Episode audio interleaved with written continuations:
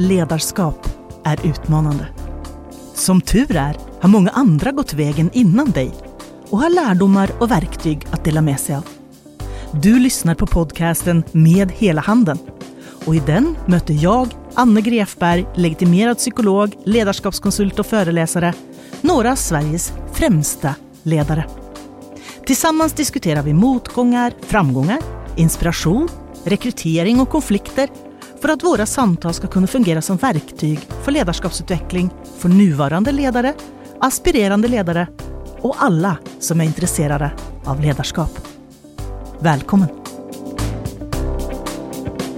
Idag är det dags för ett nytt avsnitt av podden Med hela handen eh, där vi pratar om ledarskap och idag har jag med mig en fantastisk kvinna, Lisa Gunnarsson. Hej Anna! Hej! Du är Nordenchef på LinkedIn. Ja, det stämmer. Det är ju väldigt intressant ja. och spännande ur många synvinklar tycker jag. Ja, vad härligt. Ja, men jag tycker om det också. Hur länge har du eh, varit på LinkedIn?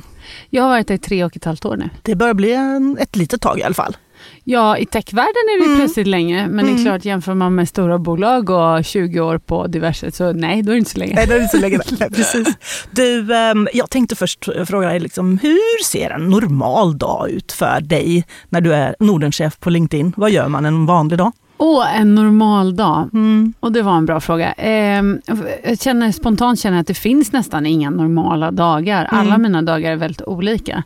Men de börjar ganska lika och de slutar ändå ganska lika. Så mm. jag tänker att jag försöker, jag insåg för två år sedan ungefär att jag måste få till det här med träning. Mm. Det är en extremt viktig del för att kunna må bra, leva bra och långt orka. bra liv. Orka mm. liksom. Mm.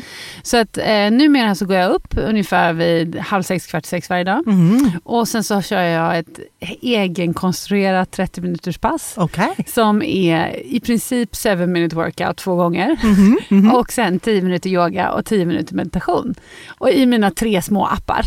Ja, ja, ja! Men det är faktiskt nyckeln. Det är nyckeln till mycket välmående har blivit för mig. Och det, I otaliga resor så eh, rullar jag ut min lilla handduk på lilla hotellgolvet och klämmer in kroppen. Och men det är ju otroligt bra för det är ju ett mobilt system. Liksom. Ja, du kan precis. ju göra det precis vart, vart du än är. Precis. Du behöver inte en kettlebell, du behöver inte ingenting. en skivstång, ingenting. Ingenting. Nej. Och sen så blir det såklart så på somrarna så kanske man hinner träna mer, man kommer mm. ut mer och mm. på vintrarna blir det lite mindre. Mm. Men så där börjar min morgon oftast. Och sen så blir det lite frukost. Jag har eh, tre hemmavarande barn mm. och en bonusdotter som har flyttat hemifrån. Så att med våra barn så eh, ta upp, eh, du vet det vanliga morgonrutinen, äta frukost. Precis. Lämnar vi hemifrån vid halv åtta kanske, kommer till mm. jobbet vid åtta. Mm. Och sen bygger min dag på planering och logistik. Ska mm. jag, säga. jag är en planeringsfascist och jag har god hjälp av min, så att säga, vad ska jag säga, min buddy in life på jobbet verkligen, Kristin, som ah, ja. hjälper mig med allt som handlar om att få in så mycket som möjligt i en dag. Är det någon assistent eller en god alltså, gammal sekreterare? Eller? Hon är så mycket mer än så. Ja. Hon är min högerhand i det mesta. Hon har hand om alla våra PR-frågor, marknadsfrågor. Hon hjälper mig också med struktur, våra viktiga prioriteringar. Men hon tar också hand om och ser till att vi maxar ur allt av min tid. Mm, vad skönt. Ja, det är jätte, jätte, jättebra. Och hon ser till att jag är på rätt plats på rätt tid. och mm, sådär. Mm. Det är eh, underbart. Ja, det är det faktiskt. Sån vill jag också ha. Alla borde ha en Kristin. Ja, alla borde ha en Kristin. Ja, alla borde ha en Kristin. Sen så blir dagarna fyllda av eh, mycket med, som gäller personal såklart mm. och medlemmar över Norden är också en mm. viktig del för oss.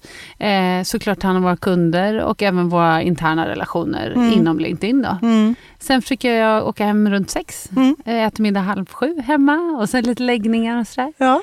Ja, och sen var den dagen och sen slut. var den dagen slut. Ja, ja, ja, ja, Och sen är det bara upp igen nästa dag klockan halv sex. Ja. Och så kör vi samma och så grej kör vi, ja. Precis. Och så har jag en del resor och så vidare som mm. gör hela lite mer spännande. Mm, mm.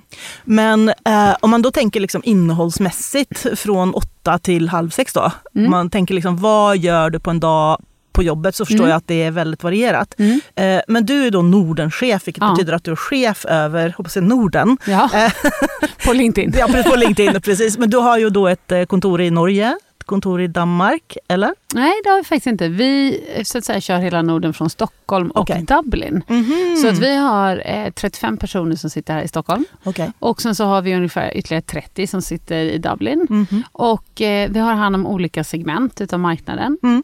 Eh, och från Stockholmskontoret så har vi hand om de 300 största kunderna som vi har i Norden. Och tar hand om dem på allra bästa sätt. Men mitt ansvar ligger egentligen i tre delar. Det är utveckla mål, vision, strategi för både våra medlemmar, som i Sverige idag är ungefär 3 miljoner. Ehm, och ta hand om vår personal. Och ta hand om våra direktköpande kunder också Mm. såklart. Det är ju lite så som jag då inte visste ens att du inte hade ett Norge-kontor, Danmarks kontor. Nej, Eh, Men det är lite för mig, så här, LinkedIn lite mystiskt sådär. Jag, jag får liksom ingen grepp om själva organisationen. Man, Nej. man vet ju liksom den här frontlinen så att säga, alltså det som man ser när man är inne på LinkedIn. Mm. Det vet jag rätt hyfsat mycket Mm. om. Eh, Men bakom där, liksom, vad finns det där bakom?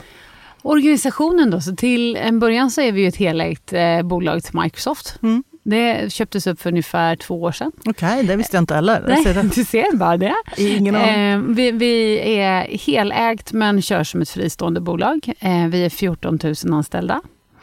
Eh, vi har kontor på nio platser i Europa. Annars vårt största, största kontor, våra större kontor är då i olika delar av USA. Vi har även ett internationellt HK som ligger i Dublin. Mhm. Och sen har håller vi också på med en stor expansion i Asien och Mm. även Australien. Då. Men i Europa är vi 2000 personer ungefär. Det är mycket folk. Ja, det är mycket folk. Ja, Finns det om alla, på alla stora länder så har vi egna kontor. Och med ungefär samma uppsättning av roller och personal på olika Mm. platser. Då. Vi har en, vårat, varför vi finns och varför vi existerar, så Mm. är vårt mål att skapa ekonomiska möjligheter, vilket oftast är olika möjligheter av jobb, för alla våra medlemmar. Så idag har vi 575 miljoner medlemmar globalt, världen över. Då. Apropå mycket folk. Apropå mycket folk, Ja, ja. ja. Så vi pratar väl om att kartlägga egentligen, för att göra det här, för att skapa det här ekonomiska möjligheterna för medlemmar, så har vi sagt att det vi ska göra är att försöka kartlägga digitalt den globala arbetsmarknaden för att kunna skapa matchning mellan människor som söker jobb och människor som söker arbetskraft. Och för att göra, då pratar vi om att skapa världens första egentligen ekonomiska graf. Heter Mm. det. Och det handlar, ekonomiska är ju ekonomiska möjligheter för medlemmen, det vill säga jobb. Och graf handlar om att hitta digitala kontaktpunkter. Så att där finns det egentligen sex delar som vi jobbar på att liksom hitta digitala punkter för. Och det första är att vi vill ha en digital profil utav alla medlemmar, det vill säga din LinkedIn-profil, Mm. min LinkedIn-profil. Och idag finns det 575 miljoner utav dem. Man vill ha en digital profil utav alla företag som finns där ute. Vi vill ha en digital profil utav alla jobb i världen. Och det är för att jobben ska kunna hitta medlemmen, medlemmen hittar jobbet. Ja men såklart. Idag tror jag att det finns över 20 miljoner jobb ute och därmed är det världens största databas av jobb. Eh, vi vill också ha alla kunskaper definierade på plattformen för att det ska bli bättre jobbmatchning mellan jobb och individ. Eh, femte delen är att vi skulle vilja ha alla universitet inne på LinkedIn för då kan vi också se vilka universitet som utbildar vilka kunskaper för att kunna få till den totala liksom, ekohjulet mellan företag, individ och kompetensförsörjning. Och det sista delen som börjar bli mer och mer och mer vital i vår världskedja, det handlar om kunskap. Att bara att sprida kunskap genom att varje medlem lägger ut, delar, likar och så vidare så blir det till en ny lägereld av Mm. kunskap för dig Mm. och för mig. Ja men precis. Och det är väl, eh, om man tänker till mitt eget egoistiska behov så är det Mm. det kanske primära som jag har med LinkedIn som det ser ut idag i alla fall. Absolut. Det är att man ser alla de här artiklarna, bloggposterna och så vidare, Ja. och så vidare som människor eh, delar och skriver och, Ja. och sådär. Det är superintressant. Och så tror jag att det är. Om man tittar på Mm. det som gör Norden unikt så är att vi har faktiskt... Norden, engagemanget bland medlemmar i Norden är globalt sett eh, bland de absolut högsta. Mhm. Och det är också för att vi använder LinkedIn som en kunskapskälla generellt. Vi engagerar, vi nätverkar, vi läser, vi lär, vi delar. I jämförelse med andra delar av världen där det ibland är mer jobbstyrt. Mhm. Men på en arbetsmarknad med ganska socialt ganska trygga normer som vi har. Det är inte så lätt att göra sig av med folk, det är inte så lätt att anställa folk. Det tar tid. Så är det heller inte så att folk jobbar på att alltid ligga aktuellt och söka jobb. Just det. Utan det vi istället gör det är söker kunskap. Mm. Mm. Och det gör att plattformen verkar som en kunskapsplattform Mm. snarare än en jobbplattform. Men det är ju superintressant att eh, LinkedIn ser lite annorlunda ut beroende på vart man är någonstans i Ja, världen. det används lite lika Används lite, annorlunda i ja, alla fall. Det är ju precis. precis. i grund och botten samma plattform. Mm, grund och botten samma plattform men lite olik affär kanske. Affären är ganska samma. Vi Mm. har ju våran affär, till skillnad från många andra utav de stora techbolagen eller stora sociala plattformarna, så är våran affär till väldigt stor del en rekryteringsaffär. Mm. Där vi hjälper företag att leta bland de här 575 miljoner medlemmarna och hitta målgrupper av kompetens som de vill attrahera och rekrytera. Och är då rekryteringsbolag ett, en stor målgrupp för er eller är det liksom de som vill ha anställda? Nej, vet bolag? du, de är en fantastisk partner. I Mm. våran vision om att skapa de här möjligheterna för alla medlemmar så är ju de en av de viktigaste vi har, för de har ju sån skalbarhet. Mm. Så de, de jobbar vi jättemycket med. Jag skulle säga att, Rekryteringsbolagen? ja, Mm. i princip alla. Eh, precis, för det är ju det som är lite grann det jag har hört också, Mm. att människor använder det till. Alltså Mm. de, de som driver searchbolag till exempel, Absolut. att eh, de använder LinkedIn för, Ja. ja, för att hitta folk helt enkelt. Och där är ju samma, alla som rekryterar idag, så jag från stora till små bolag Mm. till eh, searchbolag till sourcingbolag och så vidare, bemanning. Alla tittar ju i samma databas. Mm, mm. Får jag då fråga en sak? För den, den här frågan har jag fått så ofta av mina kunder. Mm. Eh, som eh, har, låt säga att det är en person som har ett ganska stort jobb. Mm. Eh, det är eh, lite känsligt att eh, visa att man är ute efter att hitta något nytt att göra.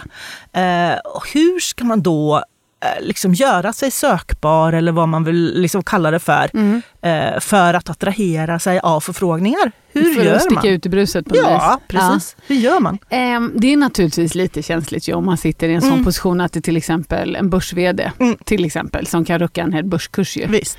Men ett sätt naturligtvis det är att det finns på en LinkedIn-profil så kan du på ett ställe markera att du är öppen för nya möjligheter. Mhm. Och det är ju väldigt många som har gjort bara för att inte missa någonting. Just det. Ja.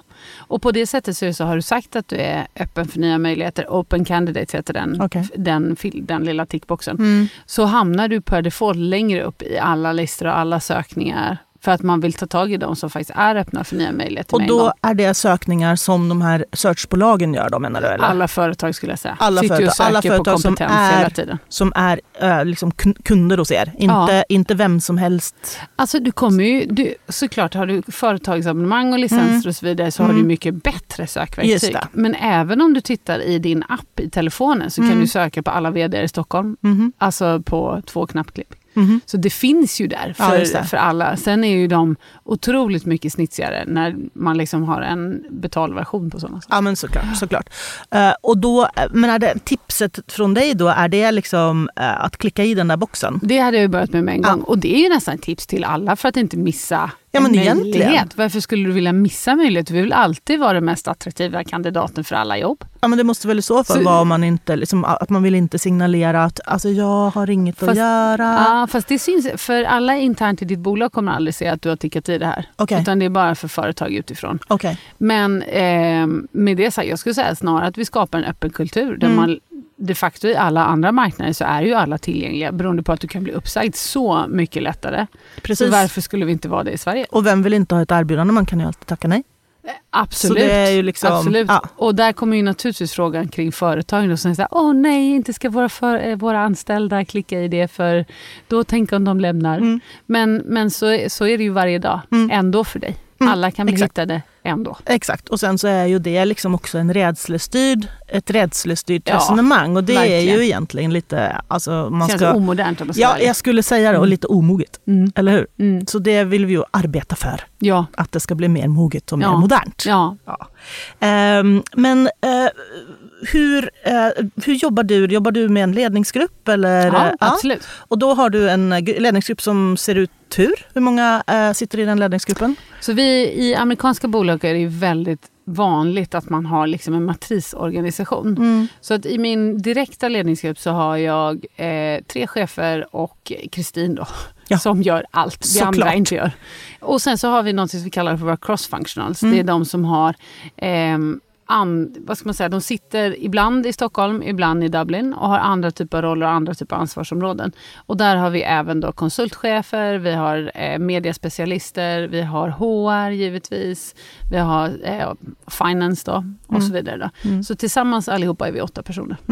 Okej. Och eh, hur jobbar du med dem?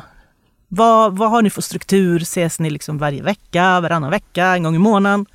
Vi ses, eh, både, man kan säga i min lilla ledningsgrupp där vi egentligen styr det som är på kontoret bara hela tiden, syns vi varannan vecka. Mm. Och försöker jobba både i det kortsiktiga och det långsiktiga hela tiden.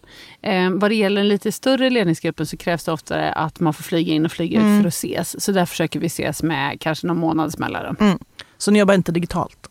Jo, vi hörs ju säkert fem gånger i veckan, ja. alla, ja. hela tiden. Ja. Jag, tror, jag tror i en sån här bransch där snabbrörlighet är liksom A och O. Förmågan att ta snabba beslut, förmågan att titta, övervaka, se trender och avvika eller stanna på samma riktlinje.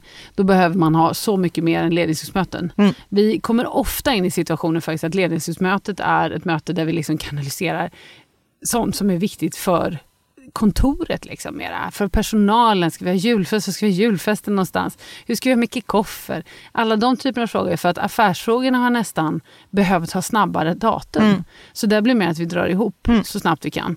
Vi, har, eh, vi är otroligt bortskämda med fantastiska WC-system. Där alla är uppkopplade i princip hela tiden. Mm. Och då har vi möjlighet att ta kontakt med varandra hela, mm. mm. när så behövs. Liksom. Vilket ju också låter modernt. Om ja, man tänker att jo. man är techföretag ja, så ska man ligga i framkant vad gäller de där grejerna. Och framförallt globala. När ja, man är så beroende av så många människor som inte är med dig varje mm. dag mm. så blir man också så att man måste kunna höra. Alltså då skapar man så otroligt mycket närmare relation när man faktiskt kan se varandra. Och se kroppsuttryck, se tveksamheter och förstå vad som sägs mellan raderna.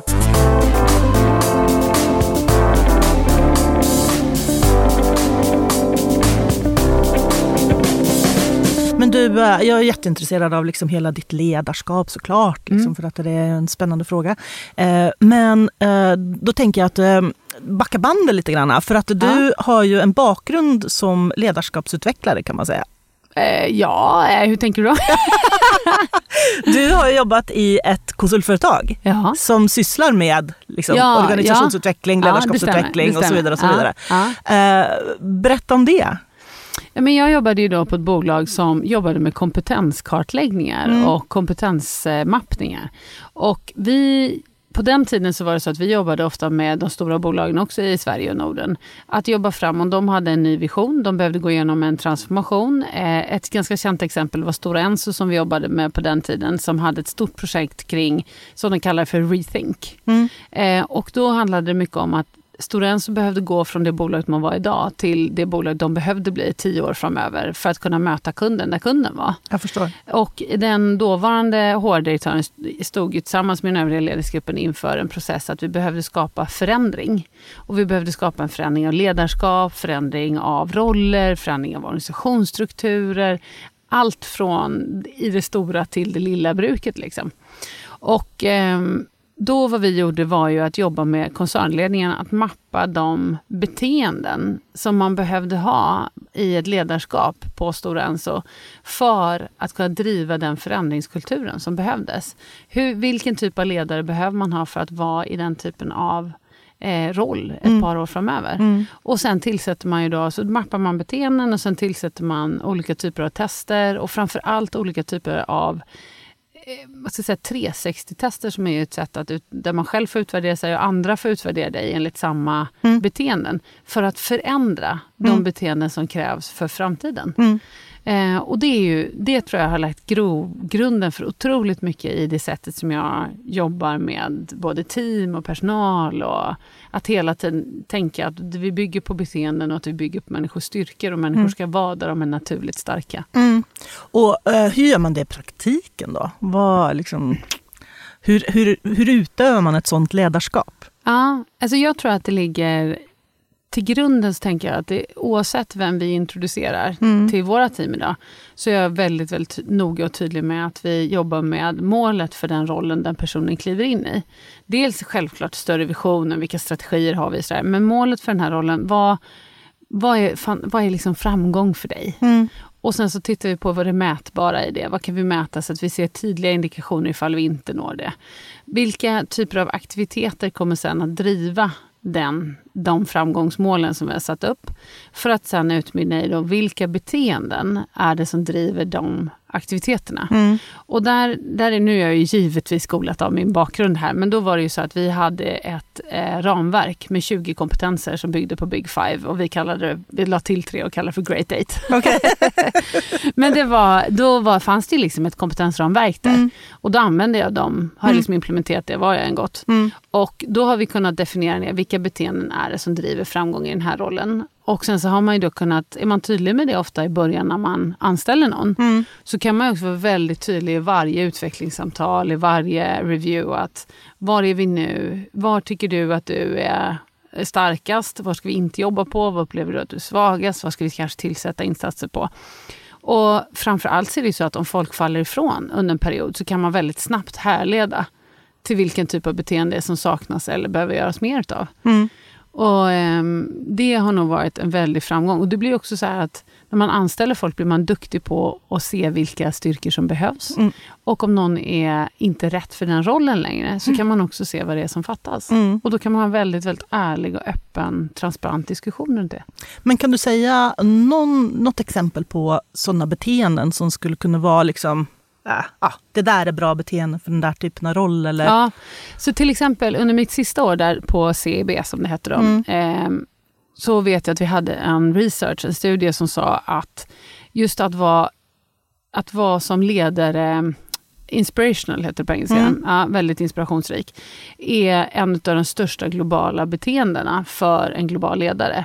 Och det är en sån här som verkligen har fastnat mig. Och, och förmodligen så är det så att man behöver vara så pass inspirerande som global ledare idag för att förändringstakten är så enormt hög.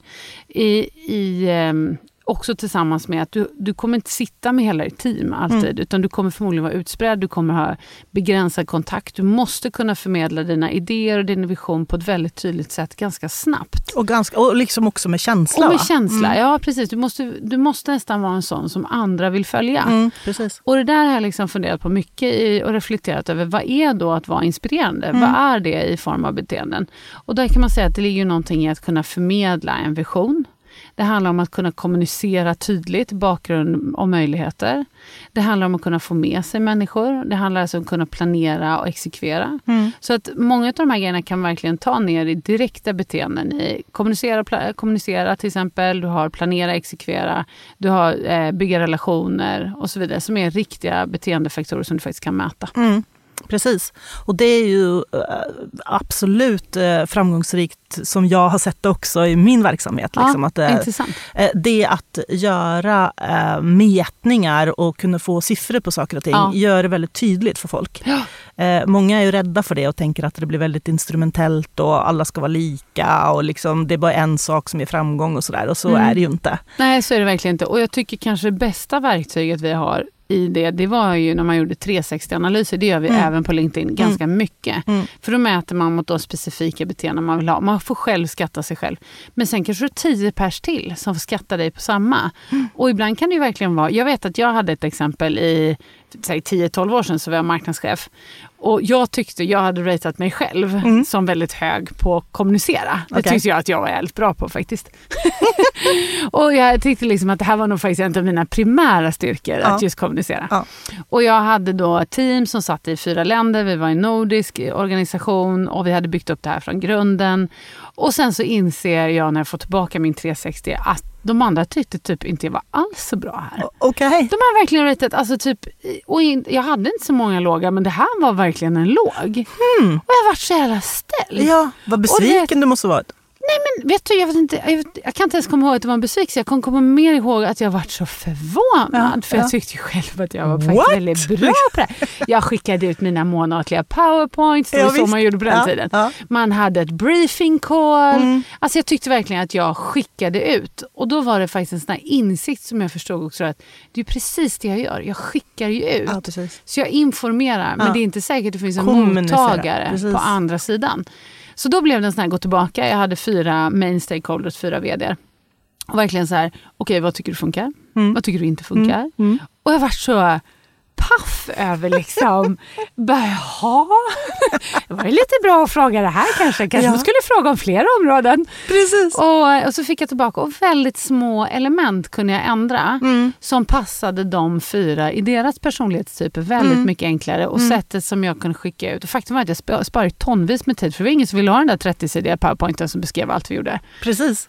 Och det var så fantastiskt bra. Och efterföljaren 360 som kommer så var ju det naturligtvis en mycket, mycket starkare post. Men det där är ett jättebra exempel tycker jag på Ja. exakt hur bra det kan vara Ja. om du gör en sån här 360. Ja. Det, är- det, det är faktiskt det starkaste verktyget skulle jag vilja säga. ja, jag håller med. för ledarutveckling. Mm. Och titta på liksom, eh, ja, men vart det sammanfaller också. Var, var är mina upplevda styrkor som även andra tycker att det är styrkor. Exakt. Det är ju Exakt. väldigt bekräftande och skönt. Det är det liksom. också. Det är också jätteskönt. Men det är också det snabbaste sättet att ändra ett beteende. Verkligen. verkligen. Både sig själv och någon annan. Men det behövs ju lite stöd runt omkring. Eh, Det är ju, för många tycker ju det är väldigt läskigt att göra en sån här 360. Ja, men ja, det, vet du, det är ju många som tycker, för att man tycker det är läskigt på något sätt att andra ska se att du har ett fel. Ja, precis. Kan det vara så att, är det möjligt att jag har fel? Och tänk om någon annan kommer på att jag kanske kan bli blir det- bättre på något. Typ, Ja, som att det, typ som att det är helt otroligt. Och så är det svart på vitt också. Liksom. Ja. Det är sådär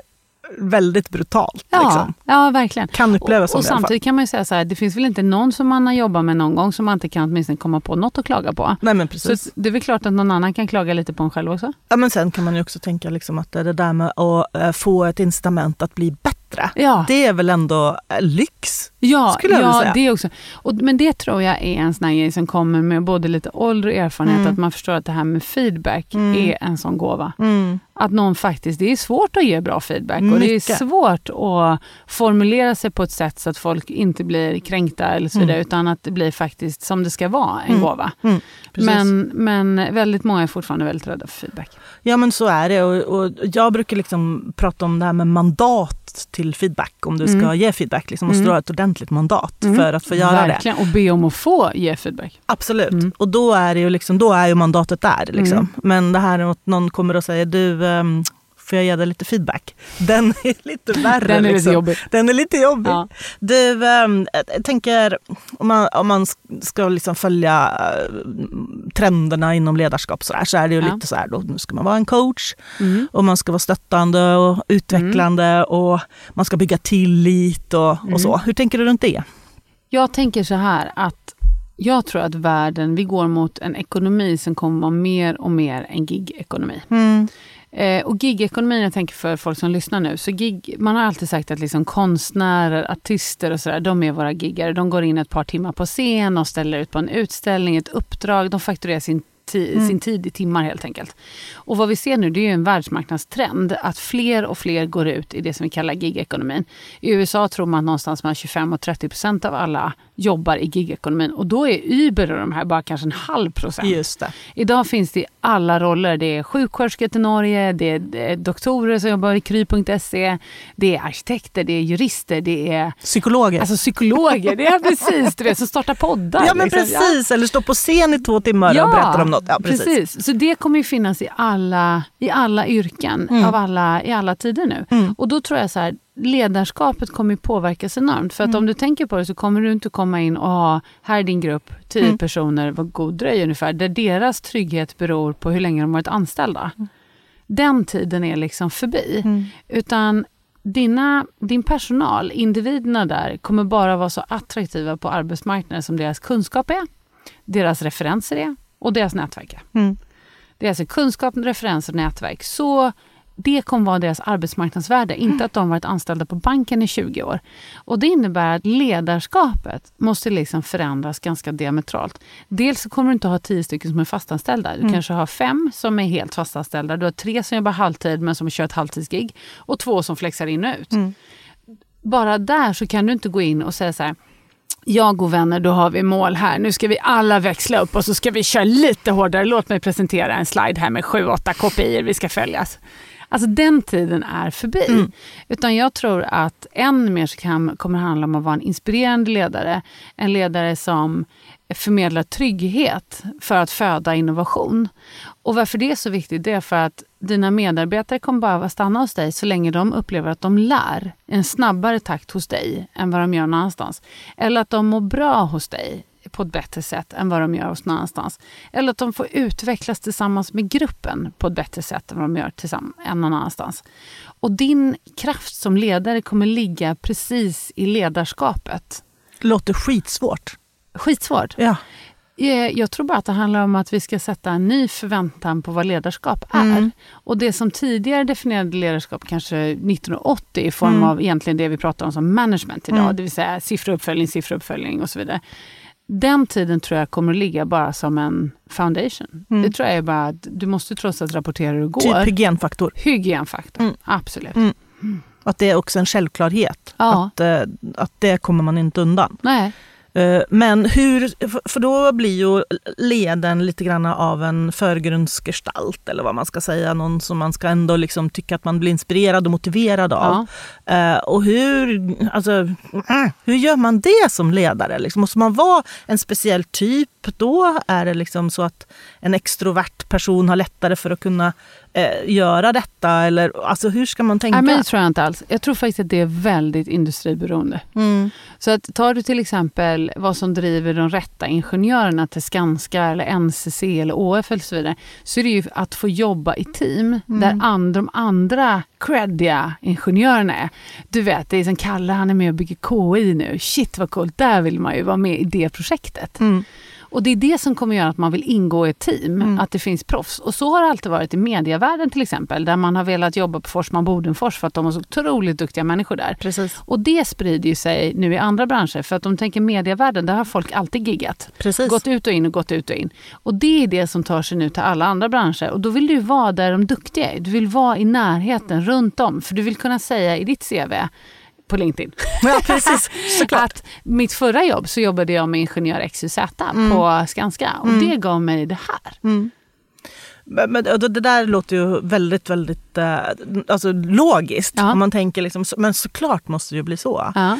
Eh, men, och då faller ju liksom lite grann den här gamla synen på, på till exempel då det coachande ledarskapet. För då kanske inte man som ledare ska vara så mycket coach utan var och en måste typ coacha sig själv. Och ta ansvar ja. för sig själv och sin, sin egen motivation, sin egen riktning och så vidare i långt större grad. Så, så tycker jag faktiskt att det är redan mm. idag. Om jag tittar på många av de arbetsplats, arbetsplatser som jag har insyn i i alla fall, så tycker jag att man pratar väldigt mycket om you first eller mm.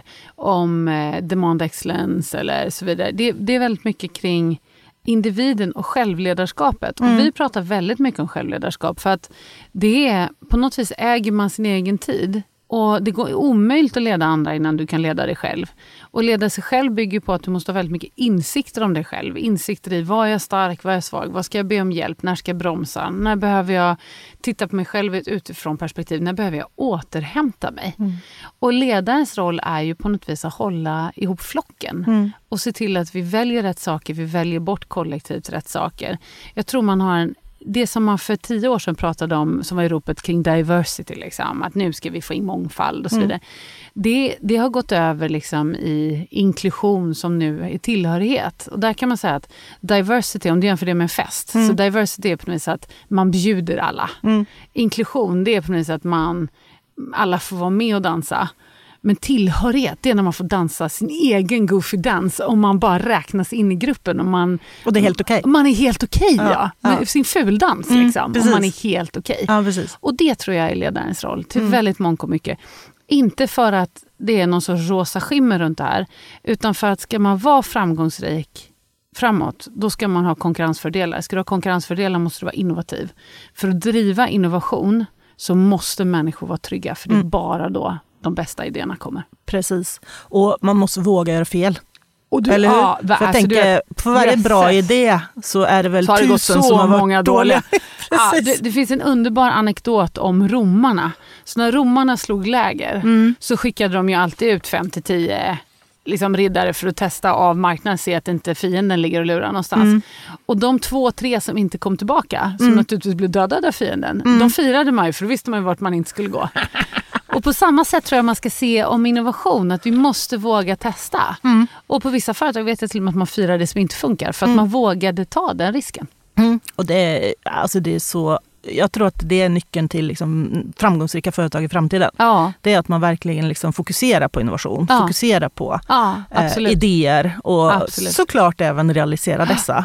Eh, men det låter också som att eh, framtidens eh, arbetsmarknad är väldigt vad ska man säga, alltså det kan vara en väldig utmaning för många. Eh, alltså att man inte kan liksom bara komma in på arbetsmarknaden, snurra runt i sitt jobb och sen så går man i pension typ. Utan det blir väldigt mycket mer än liksom ett projekt som man måste tänka igenom väldigt noga och man måste ta ansvar för och bla bla bla. Eh, och det är väl inte alla som kanske klarar det, eller vad tänker du runt det? Ja, men jo, alltså jag får vända på det, eller vända på det, jag ta ett annat perspektiv. Jag tror så här, förr när vi gick in i ett arbete, ett arbete när vi var 20-25, så jobbade man till 60 kanske. Vi pratar om en period på 35 år. Mm. Idag kommer vi gå in i ett arbete när vi är 20 och vi kanske slutar när vi är 80. Mm. Jag tror att för det första kommer du ha tre karriärer. Mm. Det är också en sån här, ett jättestort skifte i att du kanske jobbar mellan 20 till 40 med en typ av jobb, kanske en fastställd anställning. Många får barn, många gifter sig, många gör mycket annat under den Precis. perioden. För att sen kanske ta en lite mer friare del av livet så jobbar du halvtid och ett, har ett halvtidsgig. Mm. För att sen ta dina sista 15 år på ett heltidsgig. Du kanske startar en affär eller kör någon online-grej eller är styrelsemedlem någonstans. Mm. Eller hur du än väljer att leva ett liv så tror jag att man kommer ha många, flera sektioner av sitt liv. Det är inte så att man kommer göra en sak hela tiden. Och det där tror jag är så sunt och en tanke som de flesta borde vänja sig vid, Ja, jag tror och, att, tänker jag. och därför igen då så är det ju det man kommer tillbaka i att trygghet imorgon kommer inte att vara det som var trygghet igår, det vill säga en lång fast anställning, Mm. utan det kommer att vara den kunskap som du besitter. Mm. Och jag tror inte man behöver vara så orolig för att jag besitter inte rätt kunskap och så vidare. Jag tror att det, det här är enkelt fixat genom att man bestämmer sig för att man har ett kontinuerligt livslångt lärande. Mm. Det sättet som, men nu får bara dra dig och mig Anna Mm. över en kam, Ja, ja. vi är snygga medelålders kvinnor. Ja. Absolut. Vi, vi var ju liksom lärda att lära på ett speciellt sätt. Vi fick ju vänta på lärande. Nu får du vänta. Liksom. Vänta tills skolan börjar. Vänta tills du ska få ett nytt spel eller så vidare. För alla som orkar lyssna så brukar jag alltid dra anekdoten att det är sånt skillnad på hur man spelar spel idag som barn. Där idag har ju 96 procent av alla tvååringar tillgång till en iPad. Mm. Eh, min brors dotter är ett år och hon kan swipa. Liksom. ja, men jag är helt imponerad. Liksom. Och, och jag tänker på när vi lärde oss spela barn fick man ju gladeligen gå där med mormor och morfar till någon spelbutik eller till leksaksaffär. Man fick välja ett spel. Mm. Alltså det var ju superdyrt med spel. Ja, visst. Och sen fick du gå hem och så fick du vänta tills morfar skulle lära dig spela spelet. Och sen fick du vänta tills du hade vänner, kusiner eller någonting som spela spelet. Idag, jag har fyra barn och min åttaåring som är yngst, hon har ju säkert 500 spel. Ja. Alla är gratis, jag har inte betalat någonting för Nej, dem. nej, precis. Som hon har laddat ner alla sina intressen. Jag har inte lärt henne någonting. Hon har ju levlat upp i de här Mm, olika spelen så som hon har lärt sig behagat. Och de har ju förstått redan från start att de är ju både läraren och studenten i allting. De måste själva äga sitt lärande. Mm. Och drar man den parallellen till oss vuxna, Mm. Du och jag, typ, i vår generation, så har ju vi blivit lärda att vänta på lärande. Just det. Och vi har blivit lärda att när vi är på företag så ska vi vänta med att lära oss någonting för att om tre veckor Mm, så ska, ska du få gå företaget... kurs. Ja, då ska du få gå kurs. och du kan få ansöka till att gå kurs. Och Mm. i april nästa år så kanske du kan få lära dig det här. Istället för att förstå, som den här generationen som kommer ut nu, eh, att lärande är bara en, det är någonting de själva äger. Det kommer, för dem kommer inte det vara ett skifte, för dem är det det enda givna. Mm. Och på samma sätt så tror jag att det som vi i den äldre generationen kan göra redan nu, det är bara att förstå att vi behöver välja lärande varje dag i små saker. Alltså jag orkar inte lära jättesmarta saker varje dag. Jag försöker plocka åt mig av det jag behöver just nu. Mm.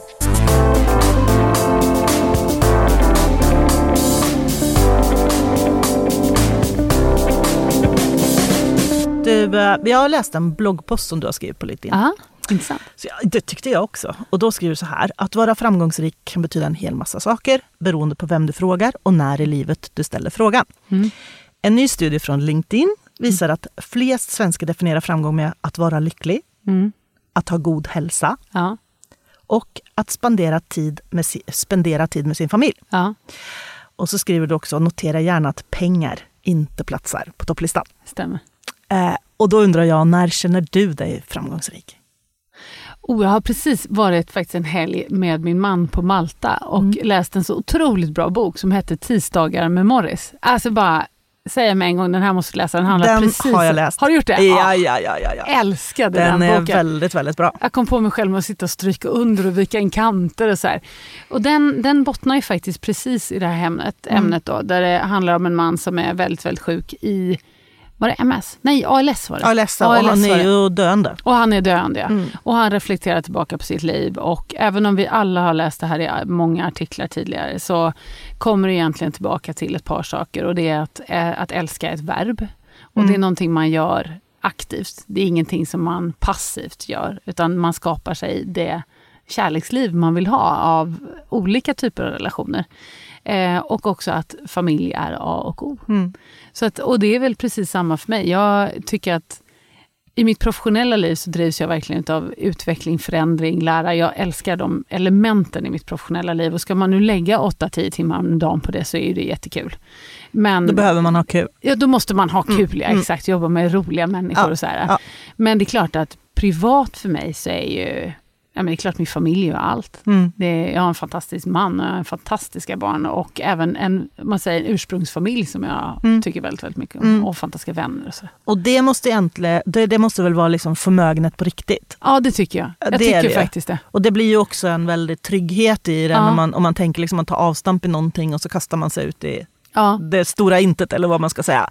Ut i prestationslivet liksom. Ja. Så är det skönt att ha eh, backup ja och veta att man har någon tyngd liksom någonstans som ändå är där oavsett om det skulle gå åt pipsvängen eller, Precis. eller om man skulle få dåliga eh, resultat på 360 på kommunikation. Ja. Så har man ändå men liksom ju. de som hejar på en där hemma. Sam, ja, samtidigt måste jag säga så här, det är ju inte upp till dem. Utan lycka är ju ingenting man får, utan det är faktiskt någonting man skapar sig själv också. Mm. Så man får ju jobba på sin egen på sin egen sfär. Alltså Mm. vad vill jag ha mer av? Vad vill jag ha mindre av? Vad gör mig lycklig och vad gör mig inte lycklig? Och de här grejerna måste man ju parera hela tiden också. Ehm, så det är nog någonting som jag tycker man bör tänka på. Absolut, och eh, det är ju forskat såklart skitmycket på. Liksom. Ja. Vad är det som gör människor lyckliga? Ja. Eh, lycka i sig själv är ett ganska liksom, ihåligt begrepp kan Ja. jag tycka. Eh, men eh, då har man ändå sett att det som gör att människor får mest positiva emotioner, eller Mm. vad man ska säga, Mm. det är när man gör någonting för andra. Ja, vet du det här är så himla intressant. Ja. Det här ehm, det har jag faktiskt också läst jättemycket om. Just för det handlar om det här med vara, dels finns det ju det här elementet att vara tacksam för det man Mm. har, som är naturligtvis väldigt, väldigt stort. Det handlar mer om en inställning själv. Såklart. Men det andra är ju när människor blir alla går igenom faser Mm. och när man blir lite förlorad, vilket jag absolut har sådana faser där man liksom funderar på, gud är jag bra på någonting och hur var det här egentligen? det är Och- mänskligt. Li- lite mänskliga Ja, det är mänskligt. fallanden. Men där är ju, alltså det bästa tipset jag har, det är att göra någonting för andra. Mm. För då får du direkt en feedback på att eh, det här var bra, du duger, det du gör adderar värde. Det som vi förlorar från tid till annan och det som ofta gör att självkänslan går ner, att, man, att vi förlorar lite flockkänslan av Mm. att man bidrar till någonting större. Precis. Och det, det är verkligen så sant att det snabbaste sättet att må bra, det är ju inte att göra vad som ofta blir, bara prata om sig själv, gå i djup, djup, djup terapi, Mm. många, om man naturligtvis inte är väldigt, väldigt, väldigt dålig. Utan mycket hellre gå in och hjälp till där det behövs. Men du vet, det är ju också beteende, beteendeterapipraktiken. Ja, Eh, ja, Så man ska liksom jobba med en deprimerad människa till exempel. ja. Det sista man ska göra är ju att säga nu måste du nog gå och lägga dig i sängen och ligga där. Nej, Och För då om djup, dig djup, själv. djup blir det liksom. bara. Ja, nej, det blir bara värre. Utan, eller de här, gå hem och fundera på vad som gör dig lycklig. Ja, precis. Nej, men alltså, då är det svart så blir det ju nattsvart. Absolut, och sitta tänk, tänk, tänk dig ut Ja. ur sådana saker, det går inte. Utan Nej. du måste göra dig ur det. Ja. Eh, och då är det ju att göra någonting för andra som är liksom nyckeln till att känna Ja. dig liksom bättre om dig Ja. själv. Eh, och det är ju den inre dialogen. Liksom. Vad är det jag säger till mig själv om mig själv? Precis. Det är ju hela nyckeln. Ja, och det här gäller ju naturligtvis inte folk som har kliniska depressioner eller så vidare, utan det handlar ju mer om våra svackor i livet. Liksom. Dock är det ju så att eh, de depressionerna som, eh, som man behöver behandla ofta är mest framgångsrikt om man behandlar dem med just det. Det är så? Beteendeaktivering, eh, fokusera på någonting som är utanför dig själv. Ja, ja. Det här är ju helt klart ditt område, inte Ja, det är mitt. mitt område. mitt special, Ja. specialområde. Eh, men så om jag, om jag går tillbaka till frågan då, när Mm. känner du dig framgångsrik? Eh, då är det när du är med din familj då eller? hur ska vi tänka? Alltså, jag tycker det finns olika plan av framgångsrik. Jag känner mig som mest tacksam tror jag, Mm. när jag är med min familj. När vi har, eh, ja men det kan vara små element av, man har en helt rolig middag liksom. Mm. Där alla medverkar och snackar och alla får plats och så här. Det, det kan verkligen vara lycka eller, ja men det kan vara små saker. Vi köpte en katt i våras. Mm. Det är faktiskt jättemysigt. Det är verkligen ett litet, litet element. Eller vi har ett landställe, eller mina föräldrar har ett landställe som vi är på ibland. Det är också alltid en hög grad av förnöjsamhet när vi kommer dit. Liksom. Sen älskar jag hösten. Alltså jag älskar höstens färger. Och det, Ja, det är så röda. vackert. Alltså det är så vackert. Och jag Mm. känner mig som min, gam, alltså min mormor är ju 97 nu då, och hon, alltså jag känner mig som henne. Hon gick alltid och plåtade pelargonerna och jag går ju bara och fotar alla löv hela tiden. det är så brutalt fånig alltså. Men, men jag tycker att det är så vackert. Så för mig är mer att de där lyckoämnena privat är ju de är härliga. Liksom. Mm. De, de njuter jag. Jag är ganska bra på att njuta av små saker i, I stunden vardagen. Ja, liksom så. i stunden sådär, och stanna Mm. upp och tycka att det här är faktiskt jävligt bra. Liksom. Mm. Ehm, och framgång på jobbet, det är, väl, det är ju de här elementen oftast som man kommer ihåg. De har haft jävligt roligt. Faktiskt haft jätteroligt. Vi har några grejer som vi gör på vårt jobb. Till exempel så har vi en årlig talangshow. Det här låter inte klokt, men vi har det i alla fall. Okej. Och vi vann den i vårt team förra året och i det här året så satte vi upp liksom som en Eurovision. Alltså jag hör hur fånigt det här låter. Det låter Men skitkul. det var så roligt. Och hela gänget är med och alla, du vet, det är mycket flabb, det är mycket förberedelser och Alltså då är man ju genuint lycklig. Alltså det är så jävla kul ju. Alla Men- är med och medverkar och så blir det helt roligt. Och apropå tillhörighet, där måste ju skapa tillhörighet så det bara visslar om det. I alla fall känns det ju så då. Liksom. Och att alla får göra bort sig lite grann. Ja, det är det här att komma och fuldansa ihop. Ja, liksom. Ja. verkligen. Ja, verkligen. Verkligen. Och det måste ju också skapa en väldig, liksom, det är en träning för öppenhet och, Ja. och, och tillit och så i en grupp också, tänker vill, man vill ju tro det. Eller man vill Mm. ju, det är ju inte, det är inte egentligen därför vi gör det. Vi har, vi har en kultur på bolaget som är väldigt mycket runt att vi behöver, man har roligt ihop. Leka. Det, åh, leka vet jag inte, men det är liksom så här. Det, är tråkigt att ha tråkigt i ett möte.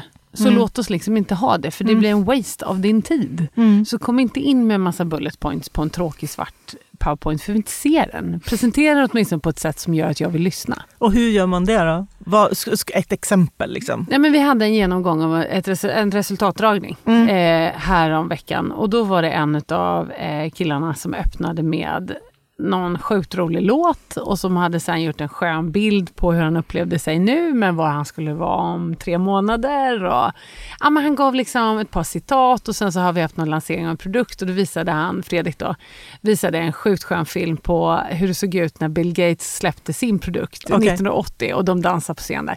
Och bara det är ju att när man kommer in där så spelar det ingen roll var man kommer ifrån för möte för när man kommer in i hans möte då är det ju kul.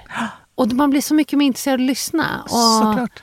Det blir Det så appellerar mycket... till flera sinnen tänker jag också. Liksom, Absolut. bara det här logiska. Liksom, sitta där och, och dra igenom en massa siffror och försöka Ja. räkna plus och minus i huvudet. Liksom. Ja, och bara det att, att eh, man kommer in och man garvar lite.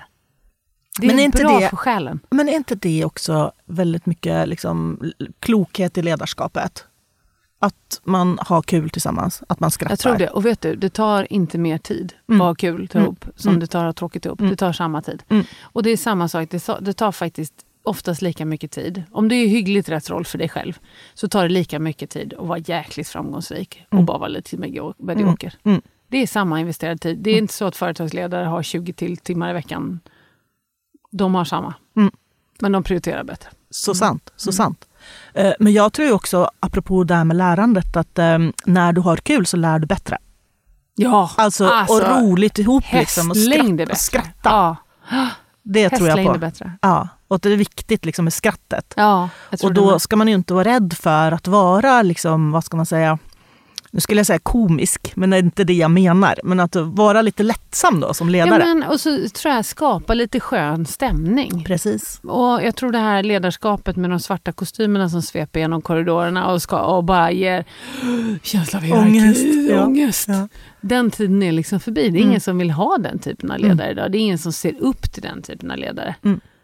Utan alla vill liksom... Ja men vet du vad, en kompis till mig, eh, Katarina, hon fick tillfälle för något år sedan att träffa Obama. Åh nej! Jo, så roligt. Oh, wow. Och eh, var liksom inbjuden till Vita huset.